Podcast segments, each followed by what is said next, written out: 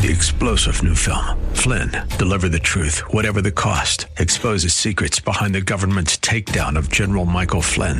Flynn knew what the intel world had been up to. He ordered the first audit of the use of contractors. This set off alarm bells. He told the truth. He was the most dangerous person for Donald Trump to hire. They had to get rid of Flynn. Flynn, deliver the truth, whatever the cost. Available now. Watch it today. Go to salemnow.com. Salemnow.com.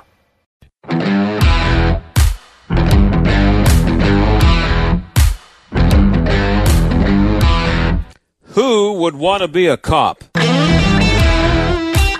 You have to believe that the number of people who do has to be shrinking every day. Garrett Rolfe has to be wondering right now why he became one. He's the cop in Atlanta who shot and killed Rayshard Brooks uh, last week, and as of just a little while ago, late this afternoon, uh, he's now facing 11 charges, including felony murder, which could, believe it or not, potentially lead to the death penalty. That's what the Georgia District Attorney said today. The other officer, his name is uh, Devin Brosnan. He's facing three charges, uh, including aggravated assault. Here's what the District Attorney, Paul Howard Jr., said, quote, We've concluded at the time Mr. Brooks was shot that he did not pose an immediate threat of death or serious physical injury to the officer or officers, unquote. Um, you've probably seen the video, and you can have an opinion on whether you think the shooting was justified. I guess I would leave that to people who know the rules of engagement for police officers. That'll all come out in what's apparently going to be a trial. The two cops in Atlanta are going to get due process, and you wonder how much pressure the district attorney felt to bring charges. Uh, I mean, if, if George Floyd hadn't been killed a few weeks ago, would those charges have been brought? I don't know.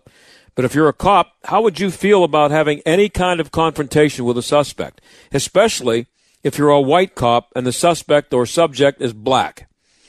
Can anybody really look at that video and decide that Garrett Rolfe deserves the death penalty? Now, I'd be surprised if there is not a mass exodus from police forces all over the country, wouldn't you?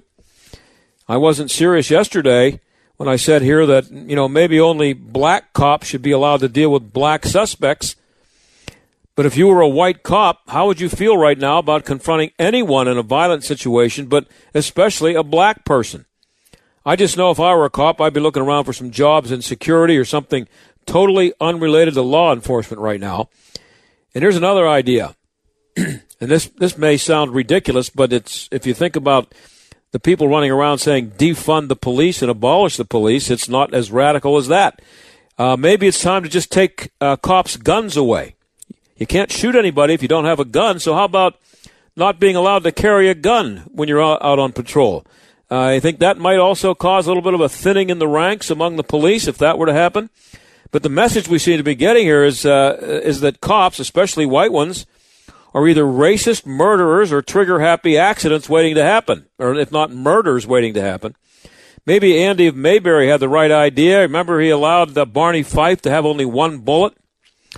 And there's a video going viral today. It's a woman. Uh, it's a, a woman cop, and she's in her car, and she's telling a story of having just been at McDonald's at the end of her long work day, like a 12 or 14 hour day, and hadn't eaten all day. And then when she got to the parking lot uh, where they were going to bring the food out after she went through the drive through, I guess uh, there they bring the food out to you. She said she was starving, but after she got the food, she thought about it and decided she couldn't trust the people working at McDonald's because she didn't see them make the food, and so she was afraid of what they might have put in her food. As I said, who would want to be a cop today? By the way, she was crying at the end of the video. That's where we are. And when we come back, we have Professor Wilfred Reilly. He's been on the show before. He's from Kentucky State University. He's a professor there of political science. He's also an author. He's black, and he has some strong opinions on systemic racism and defunding the police. Stick around. Worried about deductibles and copays, dental or vision? How about elective procedures? Marley Financial has got you covered. This is John Steigerwald. Marley Financial is now offering a new health savings account that can be used for anything health related. Anything. Copays and deductibles, any prescription, even elective procedures. Marley's new turbocharged health savings account can set you free of high premiums and out of pocket expenses. There's even a company matching component that can provide two or even three to one in benefits. And because it's a contribution, not a premium, your value stays with you for the rest of your life. And if you recently lost your job and your health benefits, Marley has programs to get you the coverage you need when you need it most. Call Marley Financial today at 724 884 1496 and ask about their new turbocharged health savings account. That's 784 884 1496. Marley Financial, the most innovative agency in the marketplace at marleyfg.com. Gold. It's soaring. Are you missing it? If you have an IRA or 401k, you probably are. Less than 1% hold physical gold. We've been told by Wall Street it's for crazy people. Really? What's crazy about an asset that beats stocks two to one? I'm Adam Baratta, national best-selling author of the book Gold is a Better Way owner of Advantage Gold, an Inc. 5000 member and highest rated gold IRA firm in the world. Gold is booming because gold is really about debt and global debt is a pandemic. If you have an IRA or 401k, I want to give you my book for free. That's right, free. Text gold to 49776. That's the word gold to 49776. Learn why gold will outperform pumped up stocks from this point forward. Turn your IRA into a wealth growth machine. Text the word gold to 49776. It's time to stop being crazy. Text GOLD to 49776. We're all thinking a lot more about staying safe these days. Windows R Us Pittsburgh is no different. This is John Steigerwald. When it comes to working around your home, Windows R Us remains committed to the safety of you and your family. For roofs, gutters and downspouts, siding, and of course windows, Windows R Us Pittsburgh can answer the call. With over 50 years of home remodeling experience, Windows R Us has earned its reputation as the area's premier exterior replacement company and all work will be done in strict compliance with the government's social distancing guidelines.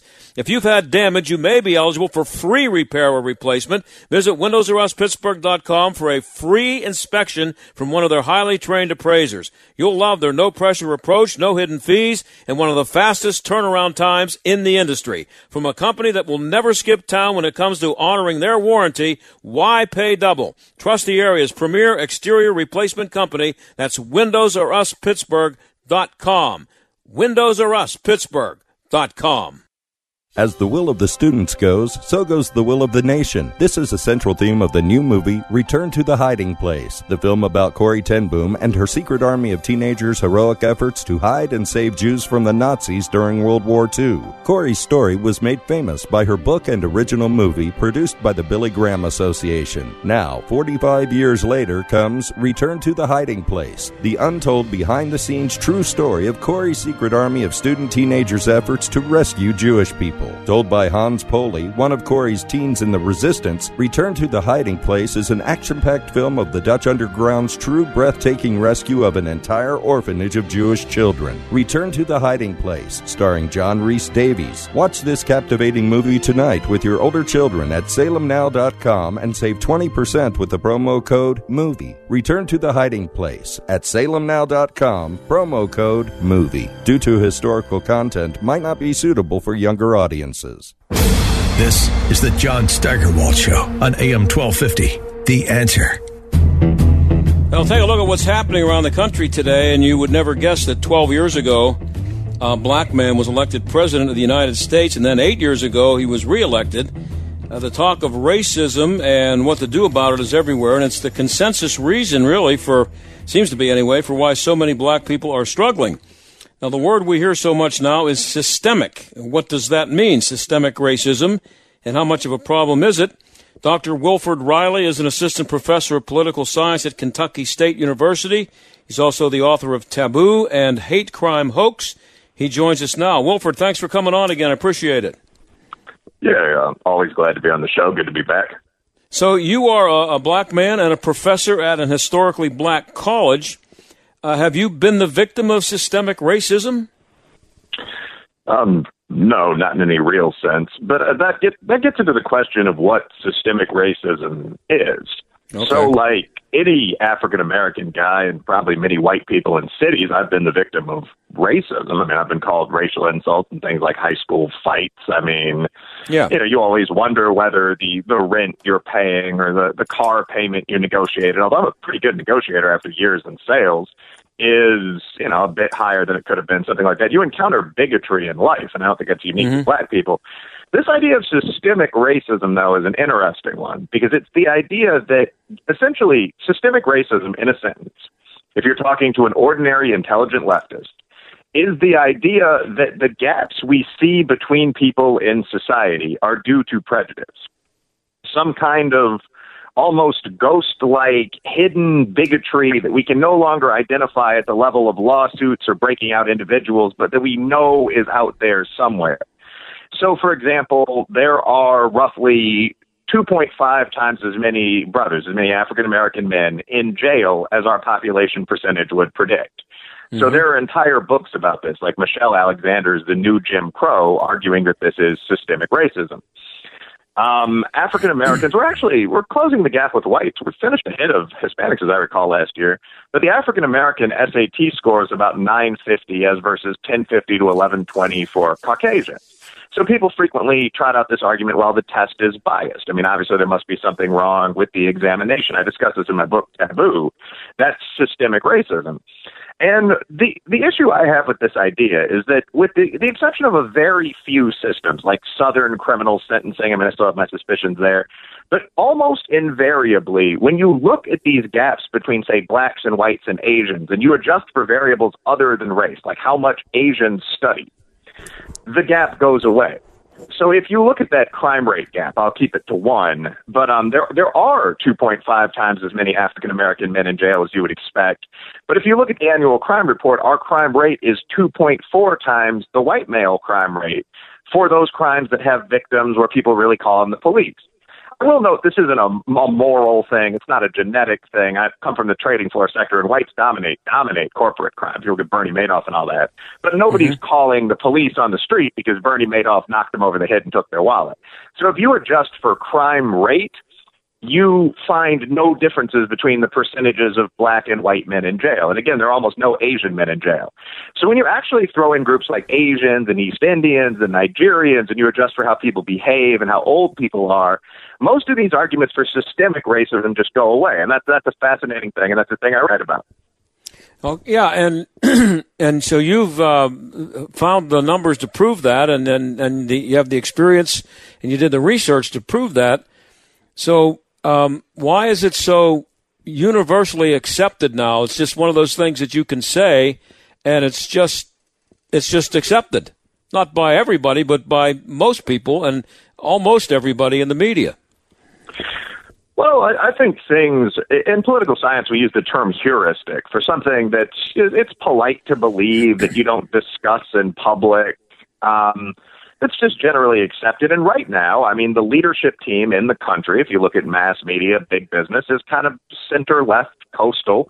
So this idea that there's a lot of racism out there and people need to be woke and fight it um, is is a heuristic. It's something else everyone believes. Just to put that in context, for example, if you were at a gathering of American businessmen until about 1930, almost everyone would have believed the world was 6,000 years old you know, I'm a fairly religious man myself, but I don't I don't believe that it sounds nonsensical to me. No offense to anyone. Mm-hmm.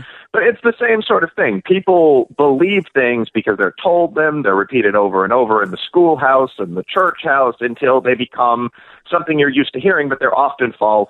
There's very, very little evidence that the United States of America is an institutionally prejudiced country in that what I mean by that is that a white guy, a black guy, and an Asian guy with the exact same qualifications would end up with very different incomes and marital prospects and so on later in life.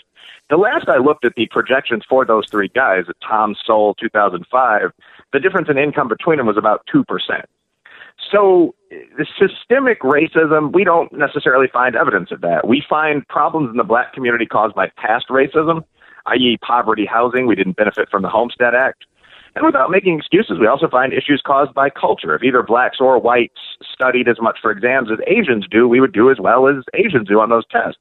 What we mm-hmm. don't find is a pattern where black guys or white guys that have exactly the same qualifications as the Asian guy I just mentioned are treated very differently. And that's what that's what systemic racism would mean.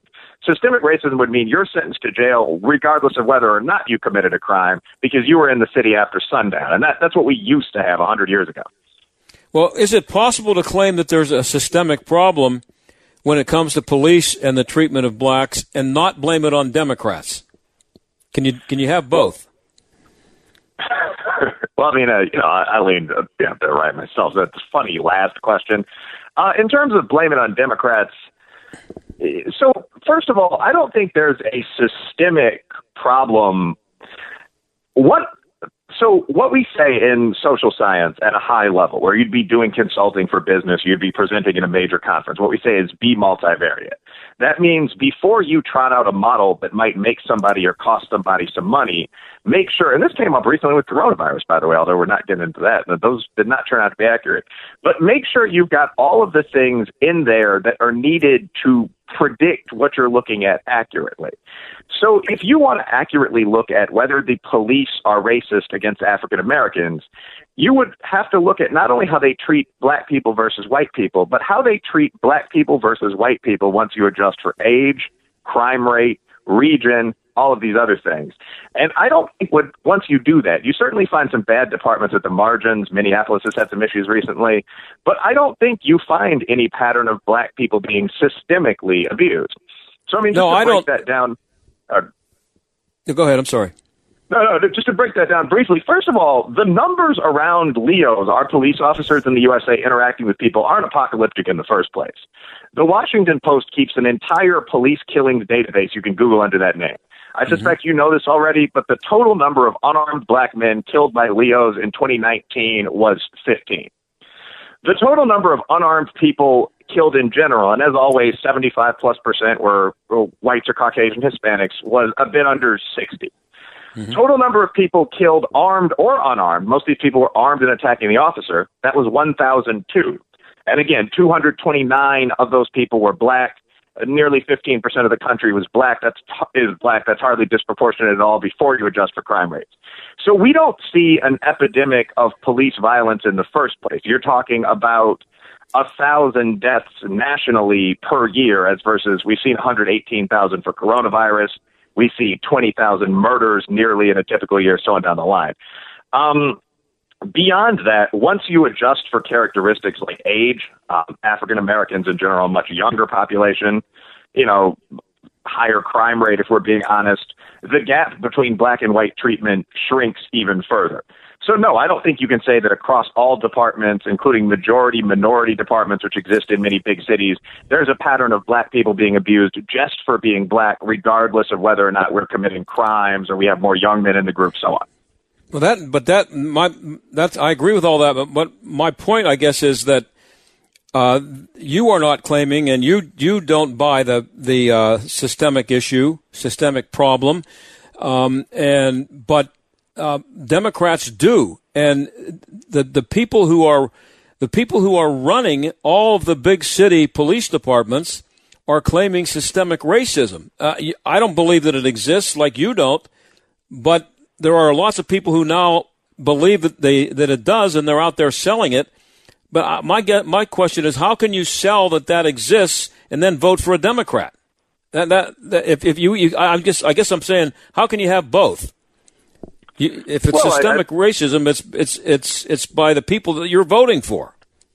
Well, I, I mean, I think you could argue that Republicans set up the system of systemic prejudice or something like that. I mean, that, that would get into what you mean by systemic racism, which again, activists very rarely want to define.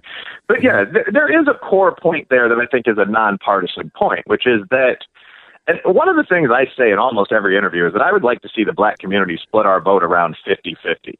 Um, the Asian American community, until quite recently, did that. Um, had a very disparate Jewish community, had a very disproportionately outsized impact on politics because both parties come to the table and want to have talks with you. But mm-hmm. because we don't do that currently, you're right that most cities that have a large middle class African American community have, for example, a black police chief have a city council that is virtually all Democratic and generally 30 to 50 percent black. You might have a black mayor. So in mm-hmm. Minneapolis, the chief of police is black and Hispanic and was brought into that position specifically to promote diversity on the force. One of the things that's never mentioned, just as a quick sideline about this Minneapolis situation, by the way, when you talk about George Floyd, the impression you would get from the media is that the police department is staffed by Nazis and they killed Mr. Floyd entirely in that tragic situation for being black. Mm-hmm. Um, it turns out if you do some digging, that's not accurate at all. Um, perhaps because of an issue with police training, perhaps because of very rapid hiring of more diverse officers, in fact. Minneapolis has had three or four of these situations in the past couple of years. Uh, Philando Castile, which was the most tragic of the Black Lives Matter cases, where a legal gun owner was shot in his own car with his girlfriend. Uh, that was Minneapolis, and that was a Hispanic officer, Jeronimo Yanez. You had the case, I believe, a year or two back, where an Australian businesswoman who was traveling was shot by a Somali American police officer. That became an international incident. I mean, at one point, Australia, I don't know how serious they were, but threatened some kind of sanctions against the state of Minnesota. And you then had this case where obviously the officer Chauvin, who killed Mr. Floyd, should face very serious penalties, but where two or three of the officers on the scene were men of color. I mean, Thao is of Hmong descent. I'm not quite sure about Lane, but Kueng, as I understand, is of uh, Korean and Hispanic descent. So, I mean, the reality is that of the officers involved in those tragic situations, either four or five of the seven were members of minority groups. So, yeah, when you actually look at who's responsible for policing and governing in a lot of these cities that have these problems, it's not a group of all white conservative Republicans. No, and that, that definitely does bring into question who is enforcing this this bias against you. There's a response to that, by the way, which is that you know black people can be white supremacists and so on, but then you're just getting into nonsense and ghost hunting. um, I only have a couple minutes left here, uh, and I'm up against a hard break. Uh, I wanted to get into defund the police movement. Is that anything more than a, a knee jerk reaction? And how do you think that's uh, playing in the black neighborhoods where there's a lot of crime?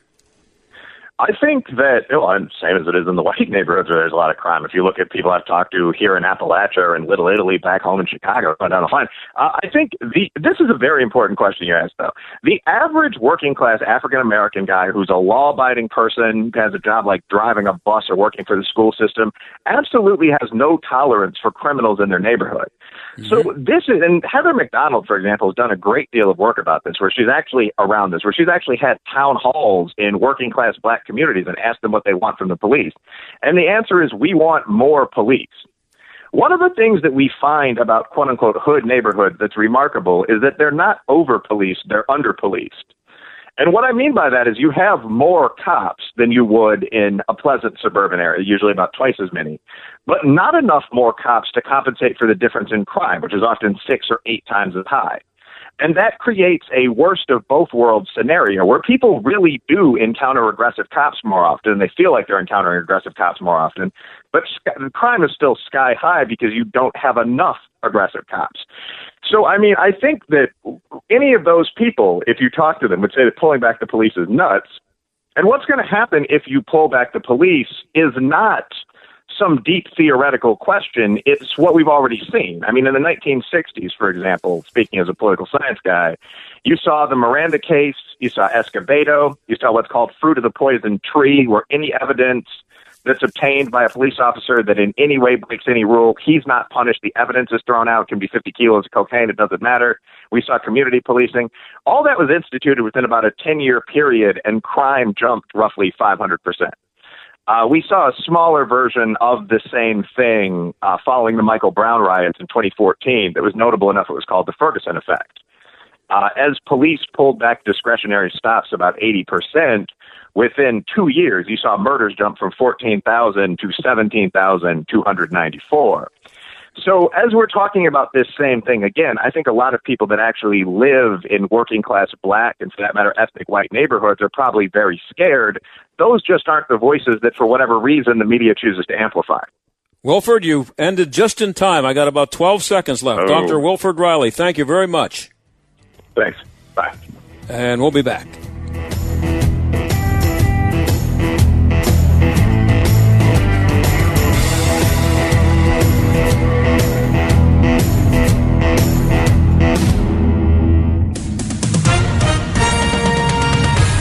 With SRN News, I'm Bob Agnew in Washington. Big news today in Atlanta. The County District Attorney Paul Howard Jr. announcing 11 charges will be filed against Officer Garrett Rolfe, including one for felony murder for the shooting of Rayshard Brooks after a confrontation at a Wendy's drive-through. He also announced that one of the officers involved will testify against Rolfe. Senate Republicans on Capitol Hill today took the wraps off of their own uh, proposals for police reform. Republican Senator Tim Scott of South Carolina leading the charge for the Republicans. He says the bill called the Justice Act sends a right message to African Americans. The Justice Act is considered the most ambitious GOP policing proposal in years. It's a direct response to the massive public demonstrations over the death of George Floyd and other black Americans. On Wall Street at the close, the Dow was down 170 points. This is SRN News. It's totally normal to be constipated with belly pain, straining, and bloating again and again. No way. Maybe it's occasional constipation. Maybe it's not. You could have a chronic condition called irritable bowel syndrome with constipation, or IBS-C. Linzess, or linaclotide, is a prescription that treats IBS-C in adults Linzess works differently than laxatives to help relieve belly pain and let you have more frequent and complete bowel movements. Individual results may vary. Do not give to children less than 6, and it should not be given to children 6 to less than 18. It may harm them. Do not take Linzess if you have a bowel blockage. Get immediate help if you develop unusual or severe stomach pain, especially with bloody or black stools. The most common side effect is diarrhea, sometimes severe. If it's severe, stop taking Linzess and call your doctor right away. Other side effects include gas, stomach area pain, and swelling. Maybe it's not occasional constipation. Learn more at linzess.com or call 1 800 LINZESS. You may be able to talk to a doctor online. Visit linzess.com, sponsored by Allergan and Ironwood. Dan Proft explains what happens when you let the mob take over. Seattle's Champagne Socialist Mayor Jenny Durkan turned over a police precinct and six blocks of the city to the mob to allow them to turn the barricades outward, establish checkpoint Charlies, and a warlordocracy the unthinkable will happen when you indulge the identitary politics that is afoot in all of our civic and cultural institutions, and that's what we've done. The Dan Proft Show, weeknights at 9 on AM 1250. The answer. This is Jay Hagerman of Abernathy and Hagerman. Upon your passing, you wouldn't want a judge to decide who raises your children or how your estate gets divided. It is important to review your estate planning documents to ensure they protect what matters most. At Abernathy and Hagerman, we will work with you to establish an estate plan that nominates a guardian for your minor children and that your assets are used for your family's benefit. Judge for yourself. For legal help that lasts a lifetime, visit a-h.law. Allegheny County's economy has been hard hit by the coronavirus pandemic. It's struggling to meet its revenue needs. Mandatory lockdowns and government designated non-essential businesses have produced a massive surge in unemployment. Scholars at the Allegheny Institute for Public Policy say the county may have to tap fund reserves and resort to furloughs to make ends meet. Learn more about this and other topics at AlleghenyInstitute.org, now celebrating 25 years of proposing sound public policy prescriptions prescriptions. Relief factor, pain relief that's natural, pain relief that works, and pain relief that attacks the source of the pain. That's the experience of tens of thousands of Americans who are taking Relief Factor right now. See their incredible video endorsements at relieffactor.com and then order your three week quick starter pack for just $19.95. That's less than a dollar a day. Find out if it can work for you like it works for me by ordering your three week quick starter pack today. Relieffactor.com, relieffactor.com. Be the next success story. AM 1250 and FM 92.5. The answer. Pittsburgh. A division of Salem Media Group. Listen on the Answer mobile app, smart speakers, tune in, iHeart, or radio.com. Stuck in traffic? We've got the answer. On the Parkway East, seeing delays in both directions. Inbound, just past Edgewood Swissvale, down to the Squirrel Hill Tunnel, about five extra minutes there. Also, minor delay into the Fort Pitt Bridge. Outbound, couple extra minutes getting from the Greenfield Bridge overpass up to the tunnel. Parkway West, couple minute delay inbound Banksville Road to the Fort Pitt Tunnel. Parkway North is right now seeing no delays, but the HOV lanes do remain closed until further notice. That's a look at traffic. I'm Jenny Robinson. AM 1250, The Answer. Weather. Partial clouds for the rest of your Wednesday. Tonight's low 60. More humid on Thursday with clouds and sunshine with a spotty shower or thunderstorm in the afternoon. High 81. Thursday night an evening, shower or thunderstorm, otherwise partial clouds, low 61. Friday, humid with clouds and sun. Watch for a shower or thunderstorm in the afternoon with a high 77. With your AccuWeather forecast, I'm Andy Robb. You're listening to the John Steigerwald Show on AM 1250. The answer. Well, with everything that's happened and everything that uh, Donald Trump has accomplished in the last three and a half years, still the best thing about him, he's not Hillary Clinton. She came really close to being president, and it's hard to imagine having had to put up with her for the last three and a half years. Imagine her and the coronavirus. Anyway, the country dodged a bullet, and lots of people who uh, gave lots of money to the Clintons are still disappointed that she's not president. Mark Hyman's an author. He's here to tell us where a lot of that money came from. He joins us now. Mark, thanks for being here. Hey, John, it's always a pleasure to spend some time with you. And I've got two of my three dogs at my feet, and I hope they remain quiet.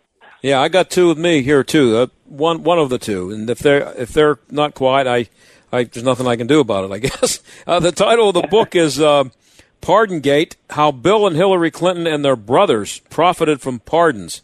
If you were able to do a book on this subject, I'm guessing we're talking about a lot of money here. No, we are, and and your first thing your listeners might ask is, "Are you kidding me? That was 20 years ago. Why does anybody care?" But there had been some reporting. People knew about Marc Rich, the billionaire fugitive, and there were a couple other folks out there. But I don't think people realized just how widespread this corruption was. The number of people who had connections to the Clintons who received pardons on the final day everything from folks who were donors beforehand and certainly donors afterwards to folks who were essentially cronies, buddies, um, former Arkansas or former Whitewater partners. 47 of the folks who received pardons on the final day didn't even submit their pardon applications to the Department of Justice. Another 30 didn't even bother submitting pardons at all. They didn't even submit an application. They just got them. It's not the way the system works because there's a series of checks and balances. Yes, the president authority is absolute, but there is a process to go through where the DOJ reviews the application, the FBI reviews the application and makes certain that the person is truthful and that they haven't engaged in any any shenanigans since their conviction. And oh, by the way, two of the people that Bill Clinton gave pardons to were under FBI investigation for further crimes when he pardoned them. So this was a total free for all and giving away pardons. But the most insidious part was how Hillary and the brothers, Roger, Hugh, and Tony, profited by the millions of dollars, either personally in the case of the brothers or Hillary in terms of the amount of money they carried rolling into her various campaigns running for the Senate and the president later on. This was where the entire pay for play scheme that ran for 20 years began with these pardons starting in late 1999 through Clinton's last day in office. So that I mean, we're not talking just about pardons. We're we're talking about uh, using pardons to eventually uh, fund the campaign of someone who came really close to being president. Oh, absolutely. And of course, it started when Hillary first ran for the Senate. Bill Clinton reviewed or received almost 3,300 petitions for commutations through July of 1999. He approved three. That's a 99.9% disapproval rating. He didn't approve anyone's commutations. And then Hillary announced in July of 99 she's going to run for the Senate. Three weeks later, Bill Clinton offers commutations to 16 Puerto Rican terrorists who didn't even request pardons, didn't even request commutations. But the Puerto Rican voting bloc is pretty big in, Nor- in uh, New York, and Rudolph Giuliani, who was at the time going to be the Republican nominee before he stepped down from cancer, had, yeah. had gotten 43% of the Puerto Rican vote in his last mayoral race. So he was very popular with the Puerto Ricans, and this was a demographic the Clintons wanted to capture. So they offered commutations to deadly terrorists who killed people. They killed at least four, injured more than 100, committed more than $45 million worth of damage in their bombing campaign in the 1970s, and they didn't even ask for executive clemency. And as is it, and as is the case with all of this stuff, when it comes to people like Bill Clinton, uh, the media just didn't seem to think that was a real interesting story. I remember that when the when the, all the Puerto Rican uh, terrorists were were pardoned, and uh, there wasn't a lot of interest outside of you know Rush Limbaugh and and Fox News. No, absolutely. It's uh, there's certainly there's certainly amount of complicity in a part of so much of the media who studiously ignored what were certainly corrupt pardons. And again, the president's authority is absolute, but it's worthwhile looking at these and holding folks accountable so that this doesn't happen again. If there's enough blowback, then perhaps presidents will think and use their pardon powers wisely. And I would say, for the most part, throughout history, most of them have. They've been seen they're genuine. They seem they seem to have a thorough review of the applications. In some cases, I would argue they aren't generous enough because mm-hmm. this whole notion of official forgiveness for crimes should be used when it makes sense. But Bill Clinton was the stingiest president in American history, with the exception of Thomas Jefferson, for his first six years in office. He only gave away 54 pardons and commutations in his first term. Thomas Jefferson gave away less, 45, and there were only 5 million people in the country in that time. But Bill Clinton became the most generous guy after July of 1999 when Hillary announced she was running for the presidency. But let's not forget the brothers. They made over a million dollars among the three of them that we know of from people who paid for them to have pardons. Think about that. They paid the brothers to hustle a pardon from Bill Clinton. Yeah, this included that, that, guys.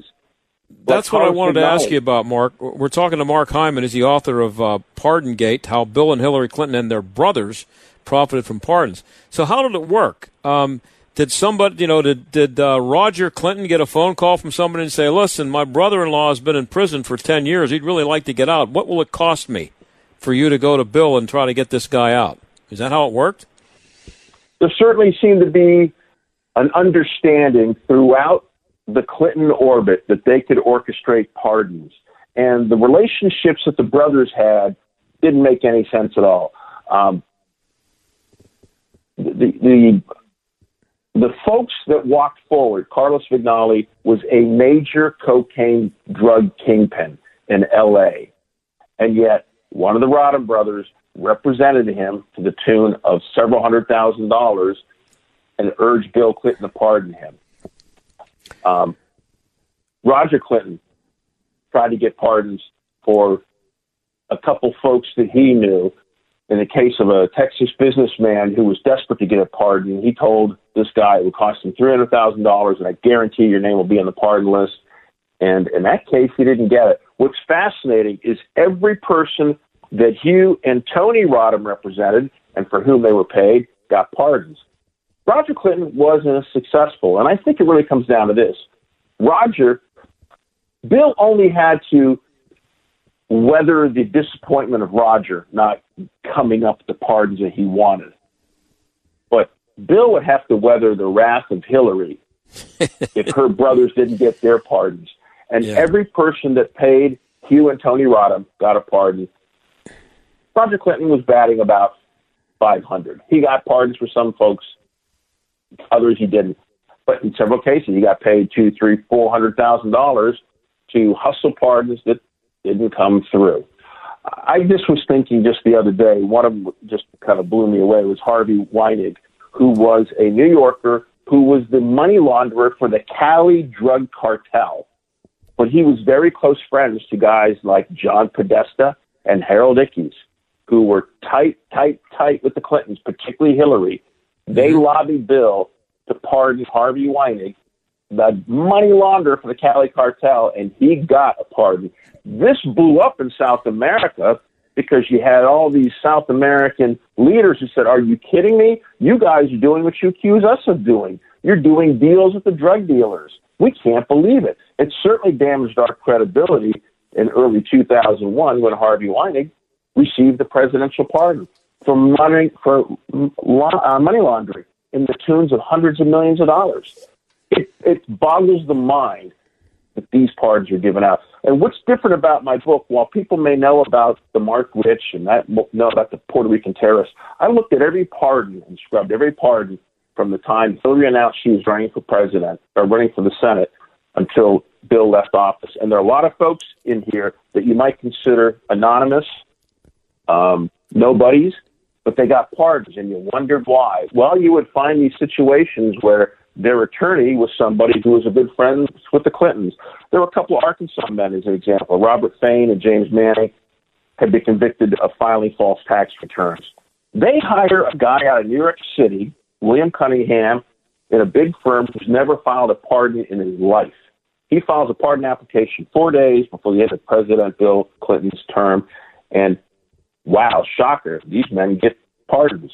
It also turns out that William Cunningham was the treasurer for Hillary Clinton's two Senate campaigns. So it was always a tie relationship. So I, I pulled out about 70 people who have relationships with Hillary who either were hustling the pardons or the recipients of pardons that Bill Clinton handed out in his last year and a half in office. I, I got a question for you, Mark. Um, and so you've you've looked into these uh, th- this this family a little bit. Who's more corrupt uh, and more power hungry, Hillary or Bill? You know, it's my sense as I've looked at this over the years, it's really Hillary certainly has been the power behind the throne. I think she's more conniving. I think there are moments, and, and for people who have met Bill Clinton and, and told me they met him, who disagree with him politically, have said he's a charming guy. He's got some charisma. He can be a decent guy. But it seems like Hillary, it's everything is is always a calculation on how she profits from something going forward.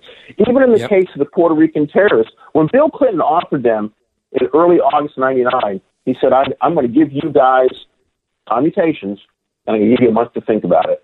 You just have to renounce terrorism. terrorism. Hillary wouldn't even speak out on that for an entire month.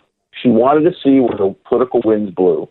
And then when there was a lot of uproar in New York, then she said, I disagree with this opinion. Of course, it still benefited well, her because she did well with the Puerto Rican vote.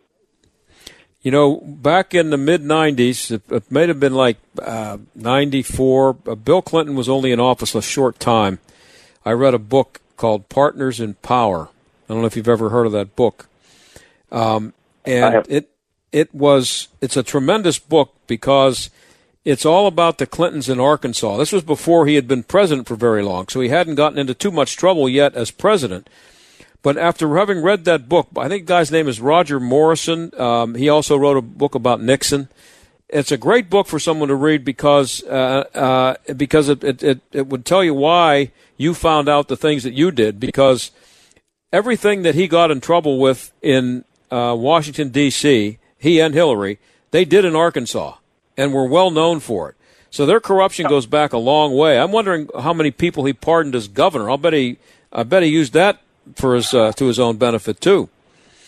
Oh, absolutely. There were folks he pardoned as governor for state crimes. He later pardoned for federal crimes. Oh, absolutely. This is a complete replay of what went on in Arkansas, and there was not even the the level of interest by the press to look at the Clintons back then. And the cases where there was some interest, it'd be a small town newspaper. It didn't have a reach. It didn't it didn't have uh, any kind of um, impact when they did stories on this.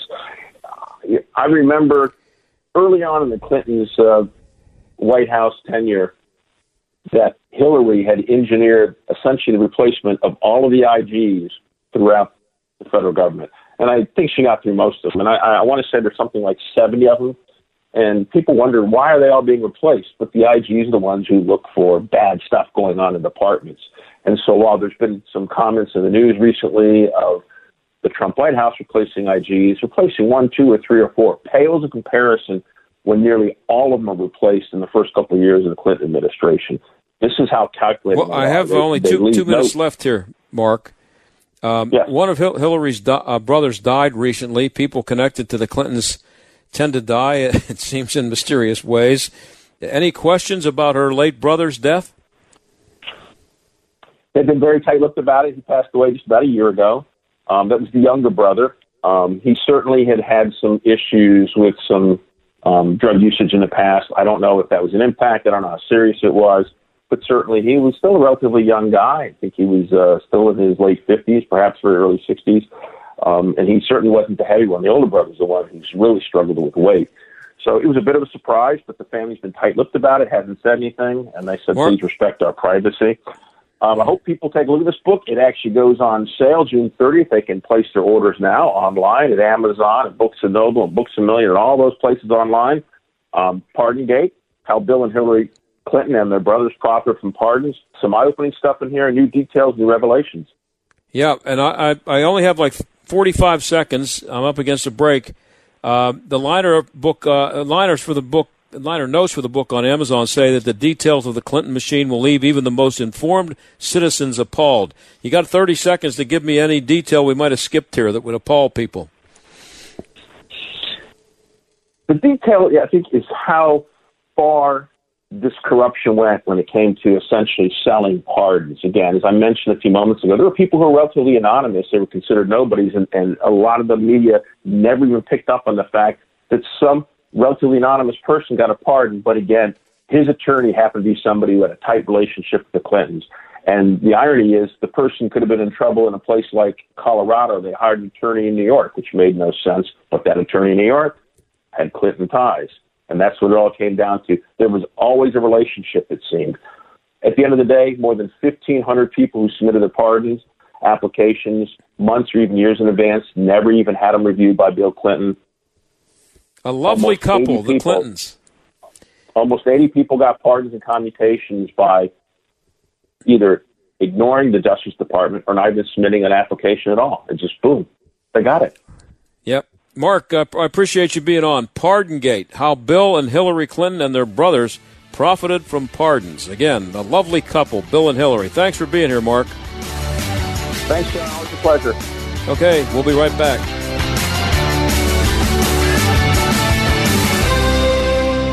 We're all thinking a lot more about staying safe these days. Windows R Us Pittsburgh is no different. This is John Steigerwald. When it comes to working around your home, Windows R Us remains committed to the safety of you and your family. For roofs, gutters and downspouts, siding, and of course windows, Windows R Us Pittsburgh can answer the call. With over 50 years of home remodeling experience, Windows R Us has earned its reputation as the area's premier exterior replacement company. And all work will be done in strict compliance with the government's social distancing guidelines. If you've had damage, you may be eligible for free repair or replacement. Visit WindowsRUsPittsburgh.com for a free inspection from one of their highly trained appraisers. You'll love their no pressure approach, no hidden fees, and one of the fastest turnaround times in the industry. From a company that will never skip town when it comes to honoring their warranty, why pay double? Trust the area's premier exterior replacement company. That's Windows R Us Pittsburgh.com. Windows R Us Pittsburgh.com. If your family depends on your income and something happened to you, what would happen to them? You need life insurance, and SelectQuote can help you get it at a price you can afford. SelectQuote found Jacob, 40, who's in excellent health, a 10 year, $500,000 policy for only $19 a month. Not in perfect health? Don't worry. SelectQuote found Tanya, 40, who has type 2 diabetes, a 10 year, $500,000 policy for only $32 a month. We shop companies like Protective, Prudential, American General, and others to find you the company with the best rates. Give your family the security they need at a price you can afford. For your free quote, call 1 800 880 7474. That's 1 800 880 7474. Or go to selectquote.com. That's 1 800 880 7474. Select Quote. We shop, you save. Get full details on the example policies at selectquote.com slash commercials. Your premium could vary depending on your health, issuing company, and other factors. Not available in all states. Gold. It's soaring. Are you missing it? If you have an IRA or 401k, you probably are. Less than 1% hold physical gold. We've been told by Wall Street it's for crazy people. Really? What's crazy about an asset that beats stocks two to one? I'm Adam Baratta, national best-selling author of the book Gold is a Better Way, owner of Advantage Gold, an Inc. 5000 member, and highest rated gold IRA firm in the world. Gold is booming because gold is really about debt, and global debt is a pandemic. If you have an IRA or 401k, I want to give you my book for free. That's right, free. Call 800 900 8000. That's 800 900 8000. Learn why gold will outperform pumped up stocks from this point forward. Turn your IRA into a wealth growth machine. Just call 800 900 8000. It's time to stop being crazy. Call 800 900 8000. It's totally normal to be constipated with belly pain, straining, and bloating again and again. No way. Maybe it's occasional constipation. Maybe it's not. You could have a chronic condition called irritable bowel syndrome with constipation, or IBS-C. Linzess, or linaclotide, is a prescription that treats IBS-C in adults. Linzess works differently than laxatives to help relieve belly pain and let you have more frequent and complete bowel movements. Individual results may vary. Do not give to children less than 6, and it should not be given to children 6 to less than 18. It may harm them. Do not take Linzess if you have a bowel blockage. Get immediate help if you develop unusual or severe stomach pain, especially with bloody or black stools. The most common side effect is diarrhea, sometimes severe. If it's severe, stop taking Linzess and call your doctor right away. Other side effects include gas, stomach area pain, and swelling. Maybe it's not occasional constipation. Learn more at linzess.com or call 1 800 LINZESS. You may be able to talk to a doctor online. Visit linzess.com, sponsored by Allergan and Ironwood.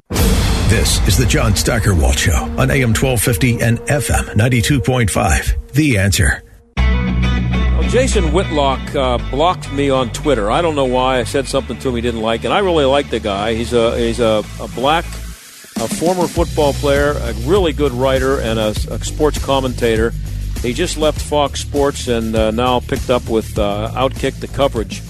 And you know, there's a big stink out there now. Um, Mike Gundy, who's the coach, football coach at Oklahoma State, uh, made the mistake of getting his picture taken on a fishing trip, and he was wearing a a T-shirt that said OAN on it, which stands for One America News. And uh, one of his players, Chuba Hubbard, who's one of his best players, went on Twitter and said, I will not stand for this. This is completely insensitive to everything going on in society, and it's unacceptable. So, it, because somebody told him that o- OAN was a, a racist, uh, right wing um, outlet. So, uh, at, at Outkick.com, you should go there and check out the piece by um, by uh, Jason Whitlock. It's it's tremendous. And what he says is, um, I'm going to break some troubling news to Chuba and his teammates. If they read this, I hope they're sitting down. American football coaches have traditionally been conservative philosophically. This dates back to Vince Lombardi, Bear Bryant, George Halas, blah, blah, blah. Bill Belichick wrote a letter endorsing Donald Trump. So he basically says to shut up and, you know, get over yourself. And he's, he has the guts to do it. I love Jason Whitlock. Check him out, outkick.com. Check out the piece, and I'll talk to you tomorrow.